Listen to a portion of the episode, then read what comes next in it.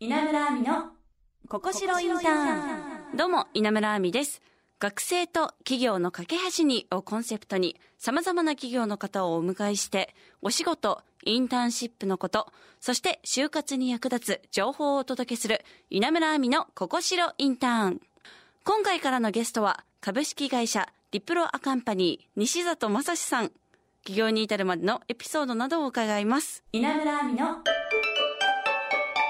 ここしろインターンそれでは西里さんよろしくお願いしおます。願いいたします。まずはですね、株式会社リプロアカンパニーとはどんなサービスを提供している会社なんでしょうか？えっともう一言で言うと営業支援の会社なんですけれども、はその中でもメインサービスは経営者のアポイントを3000円で取ってきて、はい。かつあの裏では社会的意義のある雇用につながっているっていうようなサービスほのセールスウィズっていうサービスが主力サービスになっております。ほう、なるほど。3000円でアポイントを取るっていうのはどういうことなんですか？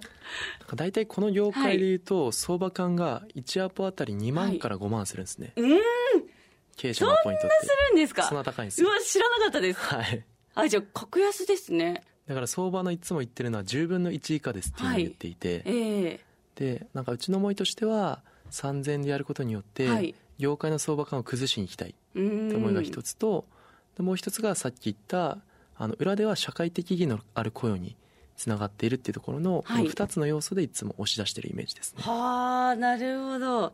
アポイントってそんな高いんですね。高いんですよああでも確かに業界のそのベースを崩せたらもっとなんか幅とか広がりそうですもんね。そうなんですよねああまあ、西里さんはあの代表取締役を務めていらっしゃいますが、まあ、これまでの積み重ねてきたキャリアを教えていただいてもよろしいでしょうか？はいえっとざっくり言うと大学卒業してから、え5年半金融機関で勤めまして、はい。損害保険の東京海上日動で働いてましたはい。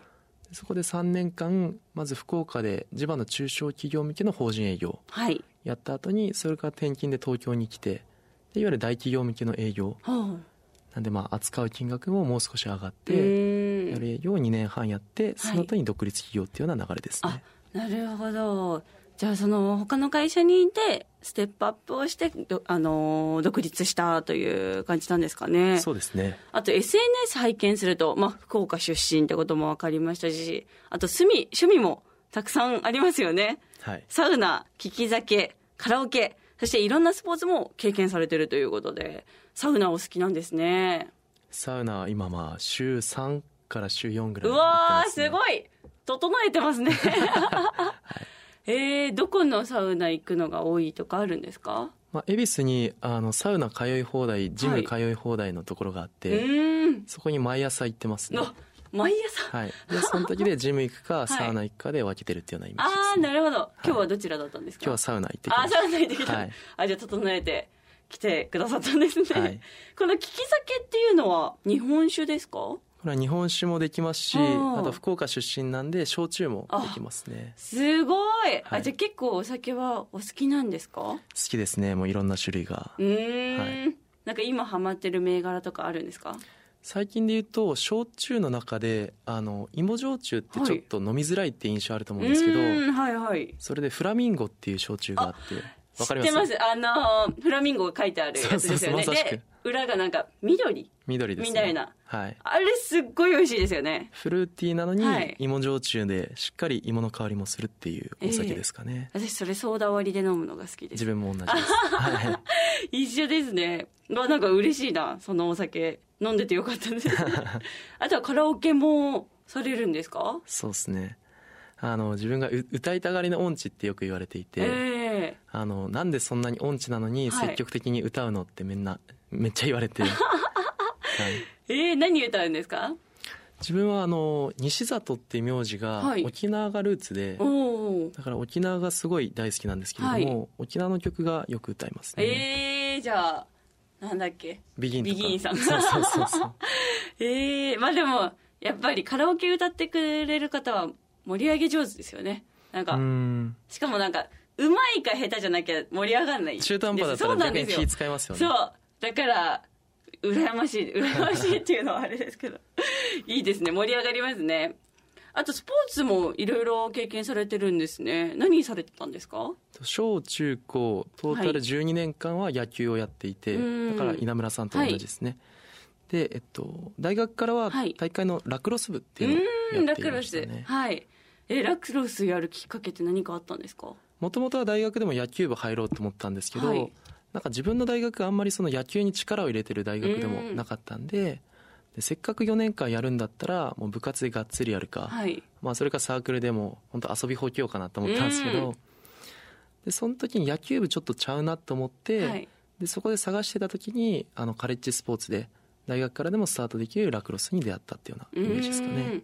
でそのまま4年間に打ち打ち込んだんですね。はいはあまあまあねその大学4年間はラクロスに打ち込んでたと思うんですけど当時の就職活動についてお聞きしてもよろしいでしょうか？はい。これ何か苦労したエピソードとかってありますか？あのそれこそこの後の話にも出てくるかもしれ,、しれないですけれども自分がインターンを全くしてなかったんですね。それはやっぱ部活が忙しかったとかなんですか？そうですそうです。はい。忙しくてなかなかできなくって、はい。なんであの本当に就活解禁したと同時にあの企業研究であったり自分がどういうところ行こうかっていうのを考え出したのではい。ちょっとスタートとしては今の学生と比べるとすごい遅かったのかなっていうのはありますね。なるほど。じゃあ大学4年生の時からもう就活始めたぐらいなんですか？大学3年の終わりぐらいですかねうん。イメージで言うと。ああそうなんですね、まあ、あと大学時代には東南アジアからアフリカを横断するなど こういった経験もされてるんですね、なんかこれもあの、はい。さっきの部活に熱中しすぎたっていう話なんですけれども、はい。なんか熱中しすぎて大学3年から4年上がるときに、はい。シンプルに単位が足りなくて留年してしまったんです、ええはい、そうなんですね。こう単位数えてたら、はい。あれ足りなくないってなっおてでシンプルに留年してしまって、はい。で1年間時間が空いたのでせっかくだったらって思いで、はい。そこでシドニーにワーホリで半年間行ってでそこであのバイトできたんで、はい。結構稼げて。でそれ終わったタイミングでそのお金で大体2ヶ月ですかね、はい。東南アジアからアフリカまでこうずっと横断してええバックパッカーで行ったみたいなす経験ごいですね。すごい。ですね、うん。何かなんか思い出深いエピソードってありますか？もうなんか一言で言うと、はい。もう生命力がついたなとう思って。すごいですよ。バックパックしてるとやっぱはい。泊まれない日とかあるんですよ、はいそこで着いた時にその周辺にホテルがないとか。なるほど。なんかそもそもなんか民家すらないみたいはい。なところがあって、で民家がかろうじてある時にはなんか民家にそれこそ泊めてくださいみたいな訪問して。はい。でしかも英語も分かんない方もすごい多いので、本当にボディーランゲージで止めてくれっていうのを表現して よう分からん東南 アジアから来た人がその止めてくれって言うっていう。いはい。えそれって止めてもらえるんですか？やもう本当半々ぐらいで。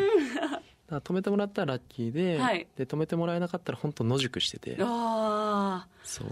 大変でしたね。はい。うわー。これも就職の強みになりましたか？なりましたね、はい。あのやっぱり就活ってあのいろんな企業さんに対して、はい。まあ、自分の強みであったりあとはどういうあの主体的に行動がしてその企業で何をしたいのかっていうのは結構求められると思うんですけれども、そこの積極的な部分であったり自分の意思でどう考えてっていうところがそのさっきの部活の経験もそうですしその留年してしまったってはい。いうその1年間をうん。どう使うのかっていうところもつながったと思うのうで、そこはなんかすごい PR してましたね。ああそうなんですね。まあ保険会社に5年勤められて、まあ、その後起業へ至ったと思うんですけど、はい。起業への思いはいつからあったんでしょうか？もともと起業は学生時代からしたいなと思ってういてで卒業してすぐしようと思ったんですけれども、はい。なんかそれにつそれにしてはやっぱりあの社会人としてのベースの素性がないなと思ったんうではい。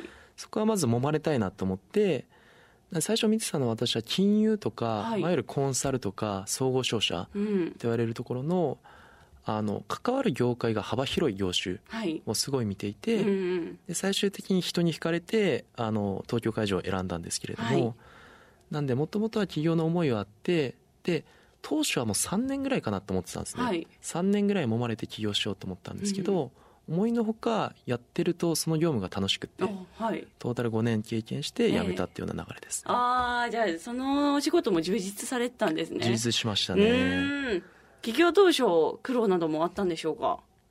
やっぱりあの私その5年辞める最後の1年半ははずっと副業してたんですね、うん。副業で企業準備してたんですけれども、なんである程度その準備期間としてしっかり期間設けた自負はあったんですね、はい。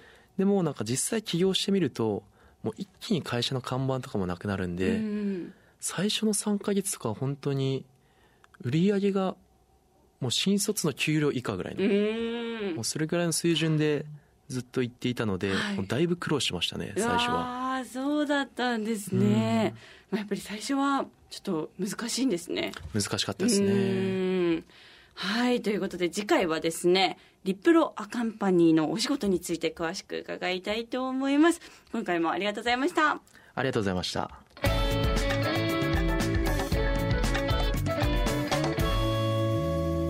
稲村亜美のここしろインターン今日は株式会社リプロアカンパニーの企業のお話を伺いました。